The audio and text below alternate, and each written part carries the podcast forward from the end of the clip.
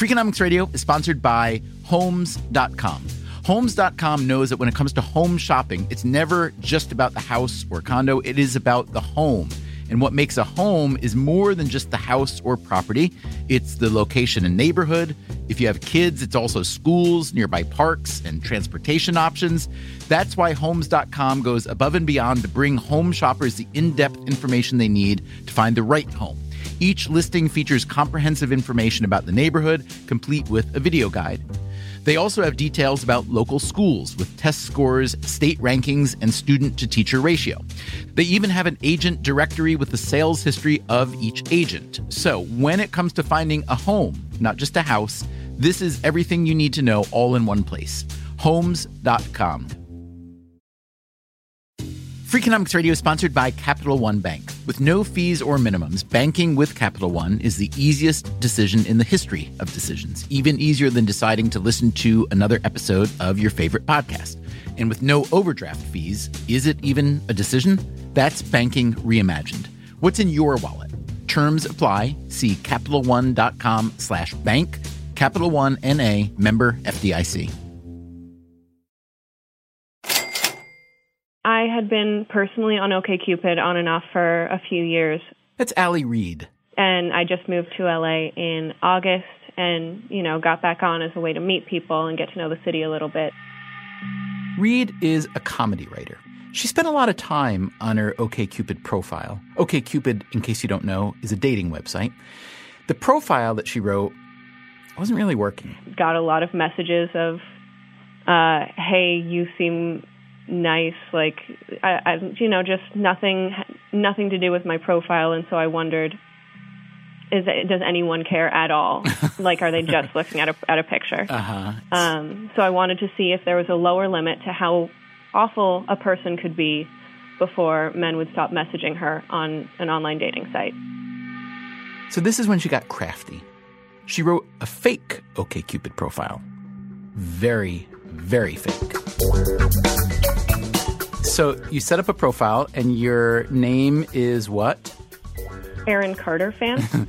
and are you, in fact, an Aaron Carter fan? Uh, no, but I figured the woman I was trying to create probably constitutes Aaron Carter's basic fan base. um, why? Um, well, Aaron Carter is the younger brother of a Backstreet Boy who had a uh, brief and ill-advised rap career. Always trying to be the flyest kid in the block, the popular one with the riding style and there's just no substance there in his music at all. And that was what I was trying to reflect in Aaron Carter Fan. Talk about some of your favorite highlights or lowlights of your profile. Well, one thing I wanted to make clear is that she's not just a bad person, she wants to ruin your life. So, under the section, what I'm really good at, the only thing she lists is convincing people I'm pregnant. LOL at the end. LOL. Yeah, yeah. Right. Oh, yeah. She really enjoys it. Great. Okay. Um, on a typical Friday night, she is knocking the cups out of homeless people's hands because she thinks it's so funny to watch them try to pick it all up. Talk to me a minute about the six things you could never do without money, my car, my phone, keeping America American, my family, and my friends, and Aaron Carter, which I guess is seven things, but that's okay. What's what's keeping America American meant to signal? She, to me, the worst person in the world is definitely racist. Um, and so I needed that to be a part of her. I didn't want it to be so obvious. You know, I wanted her to be believably terrible. I didn't want it to be an obvious joke profile. And keeping America American to me is sort of code for I don't like people who don't look like me.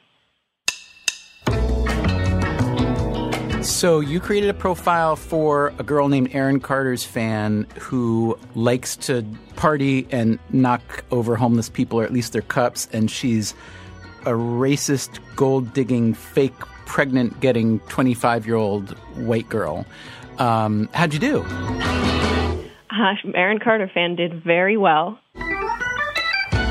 In the first 24 hours, she got 150 messages. Uh, I had the profile up for two or three weeks, and she got close to a thousand men message her. She got probably 10 times the number of messages that my real profile got. So, what do you attribute that success to? Well, Aaron Carter fans' one redeeming quality is that she is very good looking. I asked my friend Ray Johnston, who is an Australian based model and actress, if I could rate her Facebook photos, and she very kindly said yes. Um, and so Aaron Carter fan is stunningly good looking. Uh-huh. And so tell me about following up with some of these replies. Well, after so many messages started rolling in, the optimist in me decided that these men had just seen the pretty photo and had not read her profile. So my goal at that point became to convince them that she is just awful, that she is the worst woman on earth. They asked what I was doing. I said I was pretending to be a 14 year old on Facebook so I could bully my sister's friends. um, I would threaten to pull out their teeth. Um, with a lot of guys, I could just, I wrote gibberish, just pounded on the keyboard for a minute and sent it, and the vast majority of them responded with, that sounds great. What are you doing on Friday? and um, how many dates did you have then out of Aaron Carter fan fishing? Um, I actually, believe it or not, did not want to meet any of these men really? in real life. Yeah. So surprised, Allie. Yeah, actually, I found that a deal breaker for me was messaging Aaron Carter fans.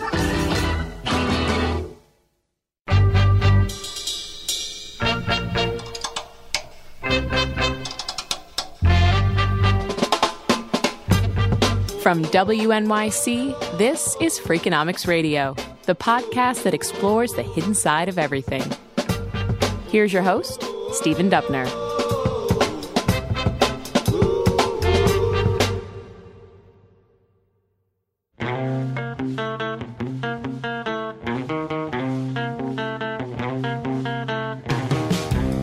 Talking today about online dating.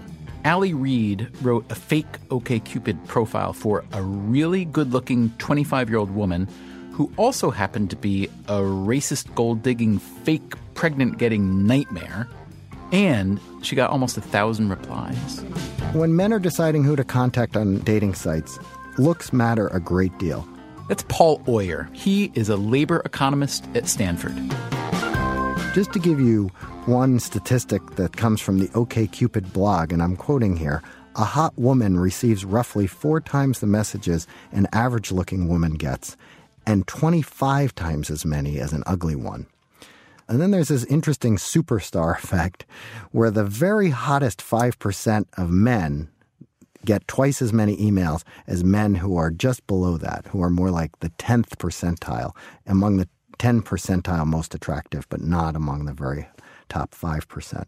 Women are in general a little bit more attracted to lawyers, doctors, men in the military, and um, firefighters, which I'd always heard was a stereotype, but uh, apparently it turns out to be at least a little bit true.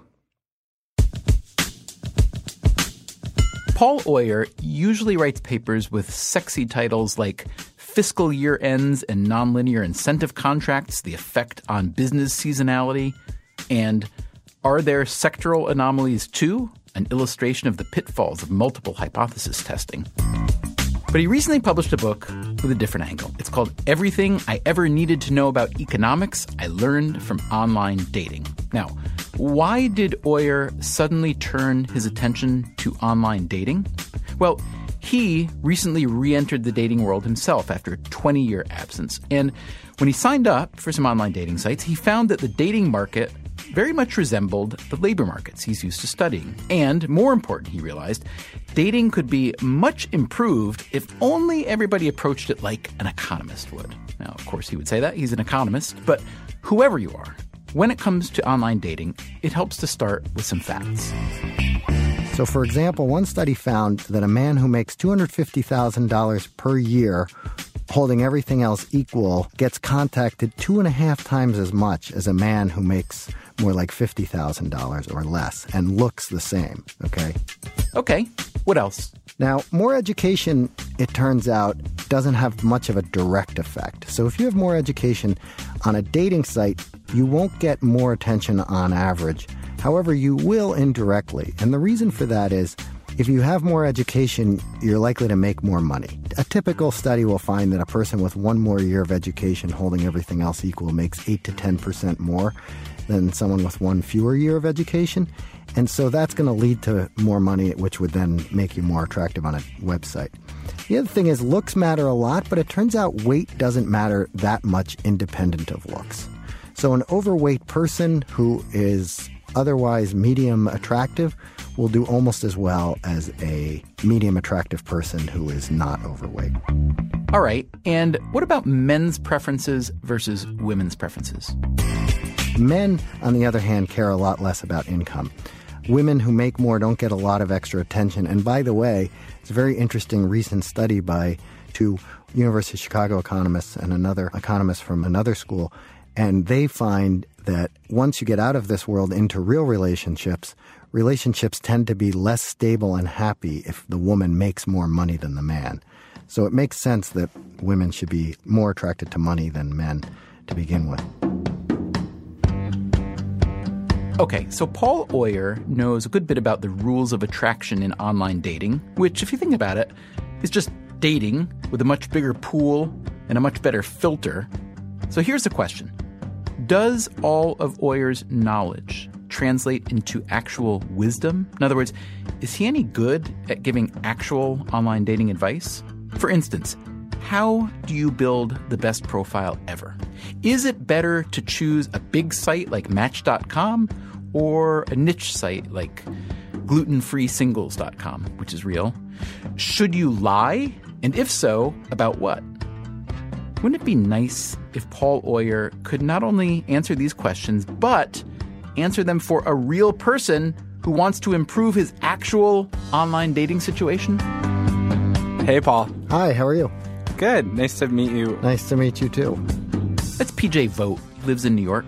He's a producer on the public radio show On the Media. He co hosts a podcast called TLDR.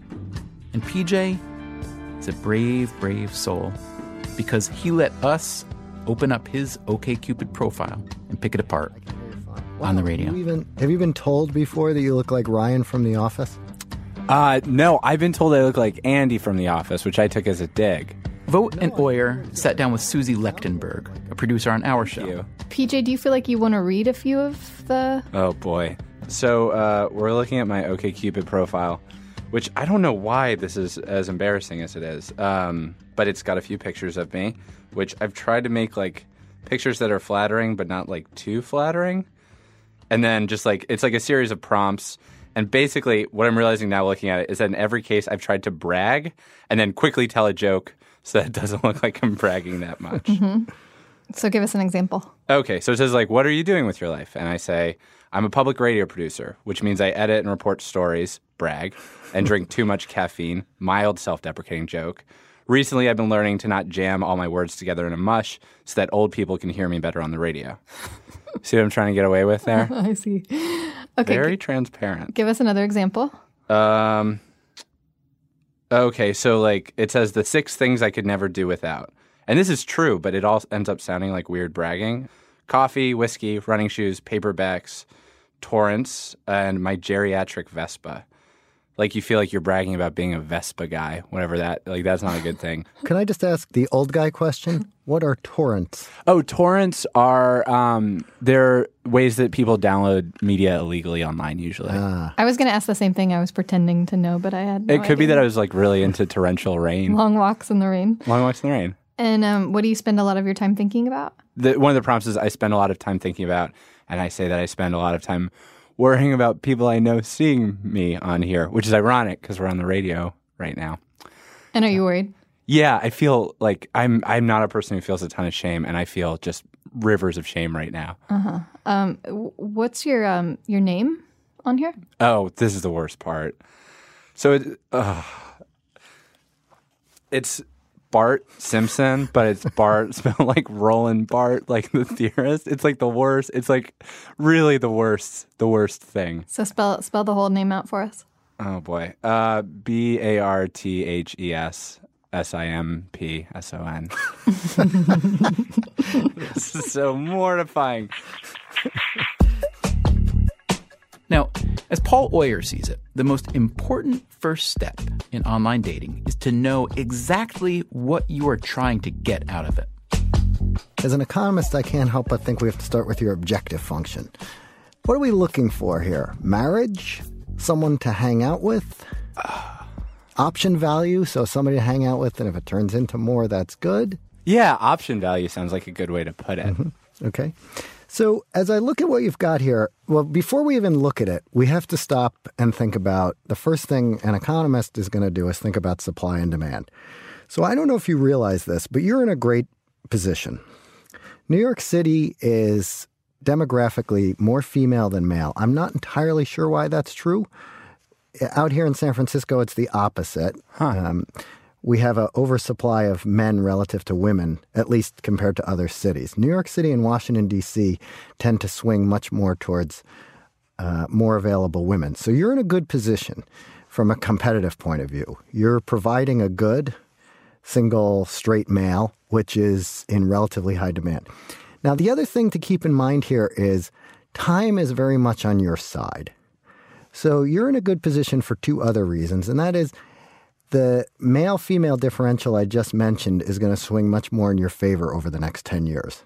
Huh. So you're under no pressure to hook up for a long term relationship right now. So that's one thing that's good. The other thing is just more generally, aside from your gender, the fact that you're 28 years old, from an economist's point of view, means you should be very picky. So you should be picky. You should be looking for a really good match. And the reason for that is suppose you do find just the right person and get married and live happily ever after. Well, you're in no rush to do that because you have, let's just say, 50 more years in which to enjoy the relationship you find if it's a successful one. So when I was on the online dating market recently, you know, I'm much older than you are. And from a rational economic perspective, I should be less picky than you. Huh. So I should be searching a little less carefully. I should be settling. Settling is an important idea. It's a very important idea to economists because of what we call search theory suggests that at some point you should realize that having what you have is better than expending more resources to try to do better. And that's more true when you're my age, I'm 50 now, than when you're your age, which is 28. So what's the year where that what's when do you peak? what's my It's a- here? It's a slow, steady decline. Your patience level should slowly and steadily erode. Okay, that's happening. Right now, you should be very patient. So Paul Oyer is telling PJ Vogt that PJ is in pretty good shape, dating wise. One thing he's got going for him is that he's using a big dating website, OKCupid, in a big city, New York. I don't want to advertise for any given website, but especially in your demographic, kind of a younger demographic, OKCupid is what we call a thick market. It's a very big website. There are lots of men and women on it. So by putting yourself on this website, you're going to have lots of choice, and a lot of people are going to have the opportunity to see you and consider you as an option. That's a very good thing. Can I ask you a question? or I could save it if it's like a derailing question. No, no, go ahead. Okay, so my friends and I talk about this all the time. Like my my female friends and my male friends all feel that this is true. Like that that men in New York and, and in cities where my friends live, everyone can actually feel these market forces and we talk about them. And I hate them. And I often imagine that I wish that I were from I always think of the suburb that I'm from where most of the people aren't are not like me.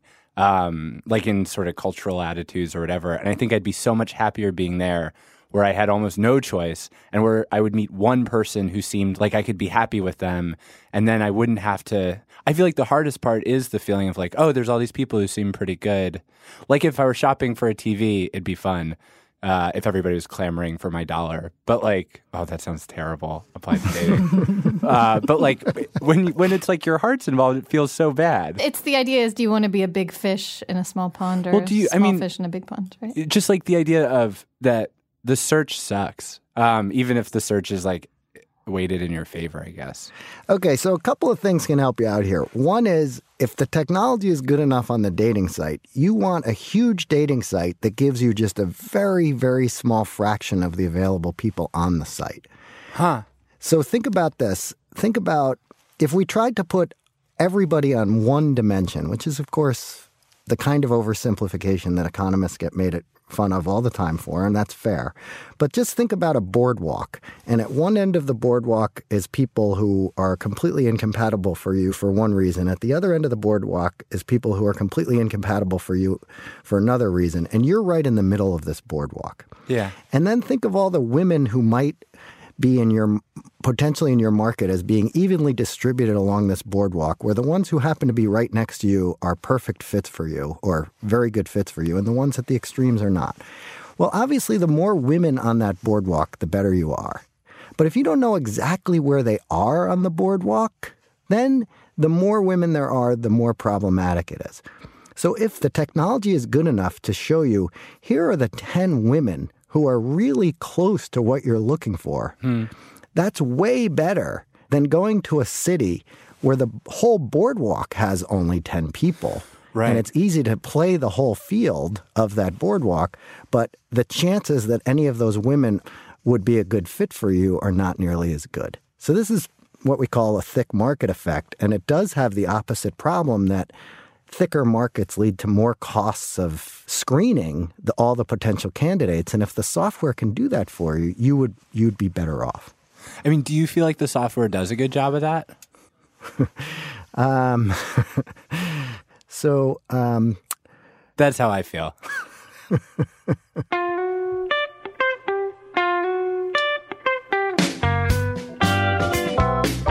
so whether you are a straight man in your 20s like PJ Vogt, or a straight woman like Ali Reed, who is pretending to be a very different kind of straight woman, or if you're gay, or if you're in your 50s like Paul Oyer, your hopes of meeting the right person are very much dependent upon a series of algorithms. Now, does that make you nervous? If so, we can help. Coming up on Freakonomics Radio, how to build the best online dating profile ever. As an economist, I look at that and I want to suggest the following that you fill in more detail, keeping in mind two ideas that are very important in economics. And why online dating is a bigger deal than you think. The internet has turned matching upside down. It used to be that you would find compatibility first and then learn more about someone else's attributes. And now you see all the attributes and then you learn about compatibility later.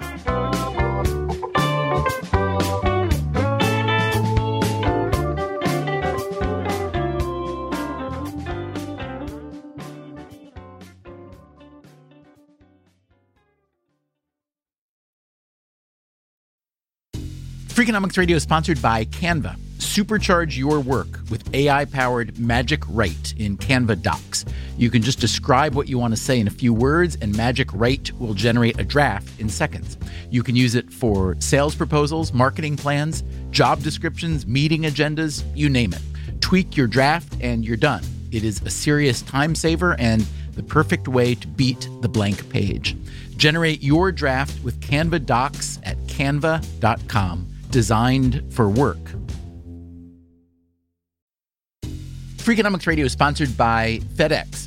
Dear small and medium businesses, no one wants happy customers more than you do. So you need a business partner just like you, like FedEx, who understands your passion for serving your customers because they have the same commitment towards you. That's why FedEx offers you picture proof of delivery, packageless, and paperless returns as well as weekend home delivery to 98% of the U.S. population on Saturday and over 50% on Sunday. See the FedEx service guide for delivery information. Trust FedEx for timely deliveries. See what FedEx can do for your business. Absolutely, positively FedEx. Freakonomics Radio is sponsored by Cars.com. Have you heard about the Your Garage feature on Cars.com? Here's how it works you add your car to your garage to track its market value and cash in when the time is right to sell. Track both your car's historical and projected value.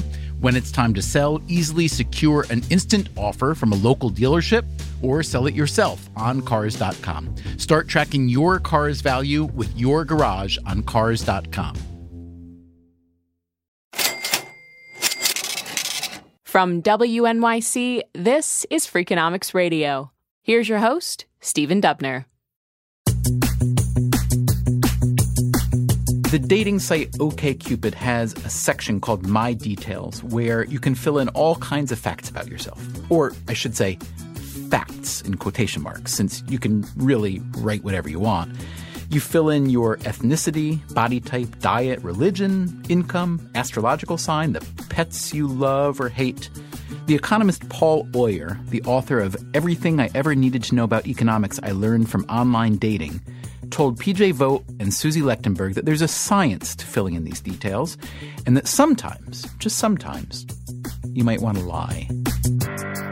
As I discuss in the book, people lie all the time online, and I never would advocate lying. But these were two where I thought if you want to signal to somebody and I'm not saying you should, that you were serious and ready for a relationship longer term, you might want to either not answer them or shade, ex- exaggerate a little or whatever term Oh, you want man, to use. I'm so worried about what this is going to be. No, no, no, they're not big deal, but you said you space out, quote, all the time. Oh, yeah, that's true. Okay, so you might not want to reveal that. if you're looking for someone who's thinking about who's going to be the father of their children. Oh, yeah, that's a good point. That's a really And good that- point. Is that what you're looking that- for, though? I mean, kind of, honestly. Like, I would. Here's here's the thing. I would want to date someone, even if it were casual, where Right. yeah, where they weren't like, I would never want to make a human with this person. Yeah. yeah. The other, you said you were, quote, attracted to dangerous situations. Yeah. That may be true, but you don't. I'm not suggesting you ba- go back and give a false answer. I'm just saying you don't have to answer every. I there were a few questions when I filled out the OK Cupid questions.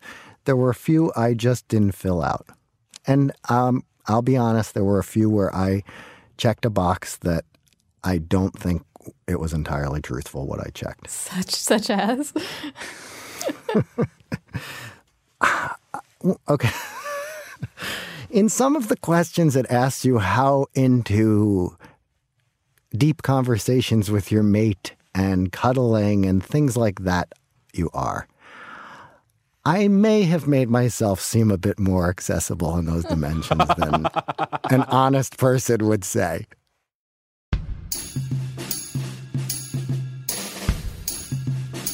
So Paul Oyer admits he fibbed a little bit, but that's because some of the signals in a dating profile can come across really strong, and if they send the wrong message, it might be better to tone them down a little bit. So, what kind of signals was PJ Vogt sending out? Do you want to read what you have under my details? My details. Yeah. Do you have that in front of you? My details. Uh, height is five ten. Your your body type is jacked. jacked. I think that that is supposed to scan as a joke. Um, I said I don't smoke. I said I drink socially, which is uh, stretching a little bit. I probably drink more than socially. and it says that I speak English okay. I look at this and I think this guy's just looking for a good time. Like he's not taking it seriously. Right. Because everything's a joke. Yeah. Yep. There you go. Exactly. As an economist, I look at that and I want to suggest the following Okay. that you fill in more detail, keeping in mind two ideas that are very important in economics, and they're related. They are statistical discrimination and adverse selection. So when people look at things in your site, they're going to make assumptions about you based on them. Okay, statistical assumptions okay. a simple example looking at your thing is you have many sort of jokes slash statements about whiskey and other alcohol consumption. And maybe it's fine if you're just looking for the hangout market. But in the in the is this guy marriage material market, the drinking and then the fact that all your pictures are in extremely casual attire. Wait, so you And I think that I should have dressed up pictures? No, no. I think if you want to show that you're serious and you're ready to settle down, you should consider having one or two pictures that show that. Now, the other thing to keep in mind here is there are certain things women want, especially when it comes to set, settling down, when they're starting to look for spouse material. There are certain things women definitely want in a man. And you can't fake some of these, and that's okay. So one of them is they they like rich men. Yeah. And um, you know, I don't know your family background, but your the public radio thing is, is probably not what what they're looking for as far as rich goes. But that's okay. So, so you just have to accept that. Yeah, I mean, I think I don't know. The the the alcohol thing gives me pause, but I think for the most part, I think I know and it's actually one of the things I hate about dating is I think I know what I'm selling. Like I think I have a firm idea of like the kind of person who is probably going to like me. I know what on a superficial level, what details they're going to like about me. You have to keep in mind the distinction between somebody who's going to like you once they get to know you, which is the most important thing you're looking for, and somebody who's going to be initially attracted to your profile. I'm going to can I throw a little economics jargon at Oh, you guys? Please do. What you want to remember in your profile is that you want to be very upfront and forthcoming in anything that is what an economist would call a coordination game. It's where our interests are aligned, and as long as we have the right information, we're going to make the right decision. So in my case, I was very upfront and, pro- and forthcoming on my profile about the fact that I had a large and badly behaved golden retriever and the fact that I had two teenage children. Because if somebody was against those things, then that was a, those were deal breakers. And in your case, you want to be honest about the fact that you're a public radio producer because on the one hand that's very attractive to some people, but it also indicates you're not going to be rich in at least in the short term. You don't want anybody who wants you just for your money, either because you don't like those type of people or because even if you do, you're not going to get them once they have the information anyway. But the beauty of that is you still have plenty of time to learn that. So you have time to experiment, make some mistakes, and then you have A, time for the reasons we talked about, and B, you have this very thick market of available women where you live. So if you make some mistakes early on, sure, your heart will get broken, you'll be crushed for a while. but then you can recover and learn from your mistakes, and it'll all work out happily.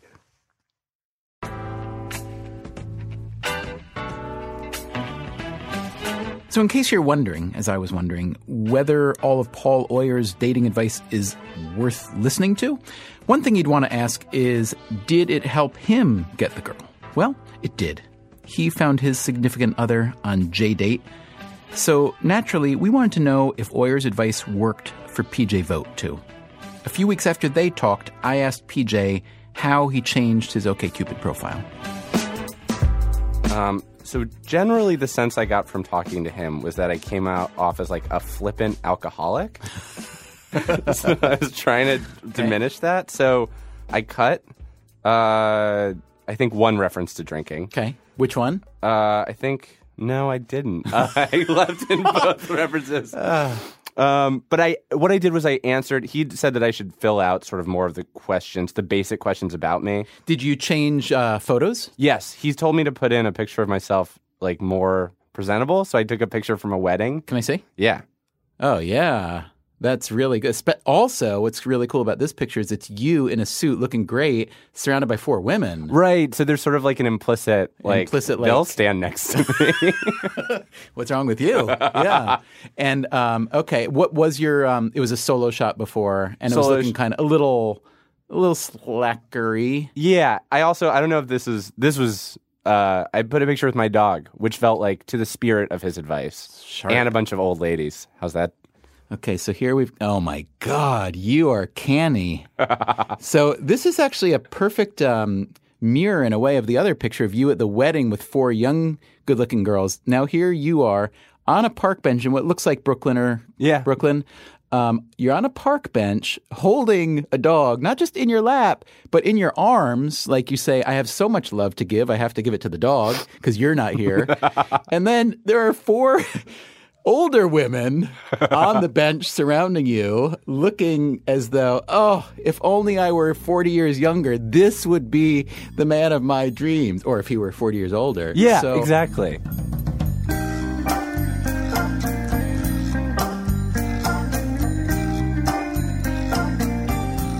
PJ also tweaked his profile a bit, as Paul Oyer suggested. He tried to highlight some of his best attributes. Uh, public radio, um, like relatively fun, not depressed, uh, not. You have good teeth. Thank you. Um, I should actually put that in there. Yeah. more. Well, no, no. I think that's that's where you let the picture do the talking. Right. Um, but the weird thing is, so you'll sort of be like, Yeah, because what? I mean, look, it's hard for me to say, but I would think that if I were a woman and any guy who talked about, like, if he's listing his teeth as an attribute, A, it feels vain, and B, it's like, if that's what you're listing as an attribute, yeah, I'm afraid the list isn't going to be very long. But I'm just saying, as an aside, you do have good, you know. Thank you. Yeah, it'd be like an apartment being like, we have a sink. We have like a working sink. like you should have a sink. So, how did it work out for PJ? He did get a bunch more replies, but he thinks that's because a new photo on your profile can trigger more traffic. So, no, there's no good news to report yet.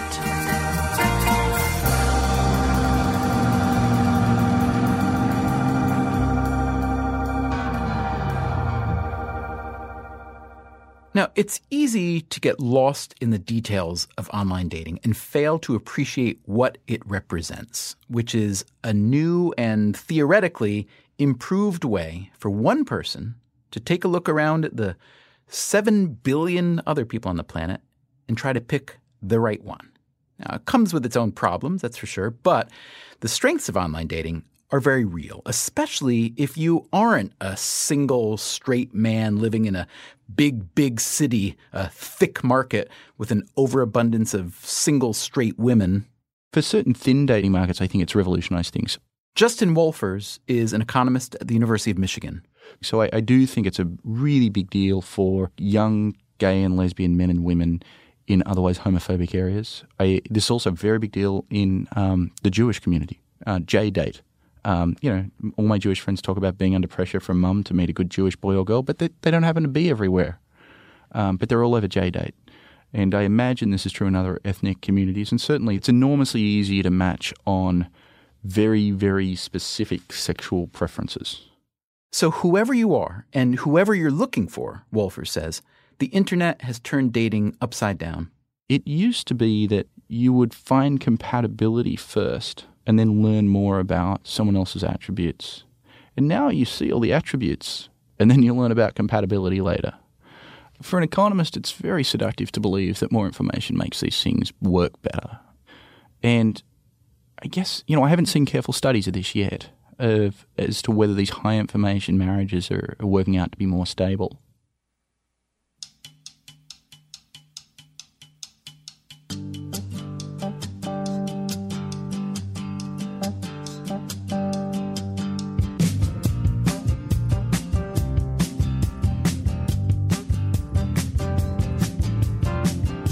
Well, this leads us very nicely to next week's episode. It's called Why Marry. You'll hear Justin Wolfers and many others talk about all the myths of modern marriage and whether any of them are actually true. So that's next week. Today, we'll leave you with an email from a listener named Katie Holzer. She writes, Hey, Dubner and Levitt. My name is Katie, and I'm a 14 year old listener from Rochester, Minnesota. One day, I'd love to start my own podcast, so I have some questions for you. What are your job responsibilities? What do you think is the best contribution your job makes to society? Also, my birthday is this Thursday, and I would love it if you would shout me out on the show. Thanks. Okay, Katie, job responsibilities on this podcast? Basically, Levitt does the numbers, I do the words.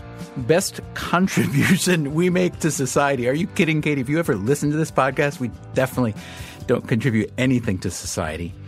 And about your birthday? Happy birthday, Katie Holzer, and thank you for listening. Freakonomics Radio is produced by WNYC and Dubner Productions. Our staff includes David Herman, Greg Rosalsky, Greta Cohn, Bourree Lam, Susie Lechtenberg, and Chris Bannon. If you want more Freakonomics Radio, you can subscribe to our podcast on iTunes or go to Freakonomics.com, where you'll find lots of radio, a blog, the books, and more.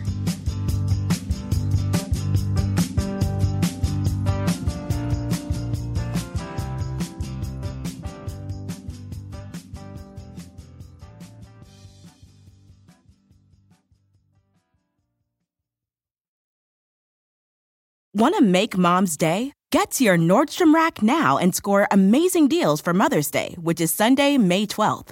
Find tons of gifts from only $30 at Nordstrom Rack fragrance, jewelry, luxury bags, activewear, beauty, and more.